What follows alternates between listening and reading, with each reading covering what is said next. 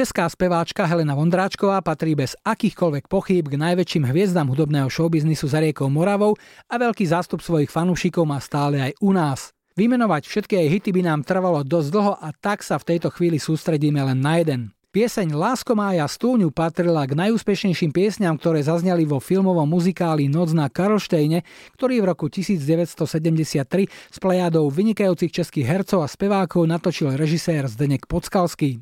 Autorom všetkých piesní bol Karel Svoboda a texty napísal Jiří Štajdl. Pieseň Lásko mája stúňu si ako prvý mohli vypočuť návštevníci Kín. Film mal premiéru 1. júla 1974.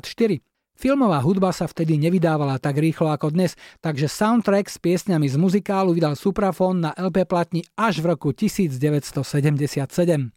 No a tu sú spomienky Heleny Vondráčkovej. Tahle píseň je opravdu velmi melodicky silná, nádherná a v tom filmu mě trošku mrzelo, že jsem si tam nezahrála, popravdě řečeno, ale jsem na druhé straně velmi ráda propůjčila svůj hlas naší výborné herečce Janě Brejchové, která tu postavu královny stvárnila úplně úžasně a i na ten playback, na obraz odspívala tuto píseň bez jediné chybičky. Tahle píseň prostě nemůže chybět v mém repertoáru.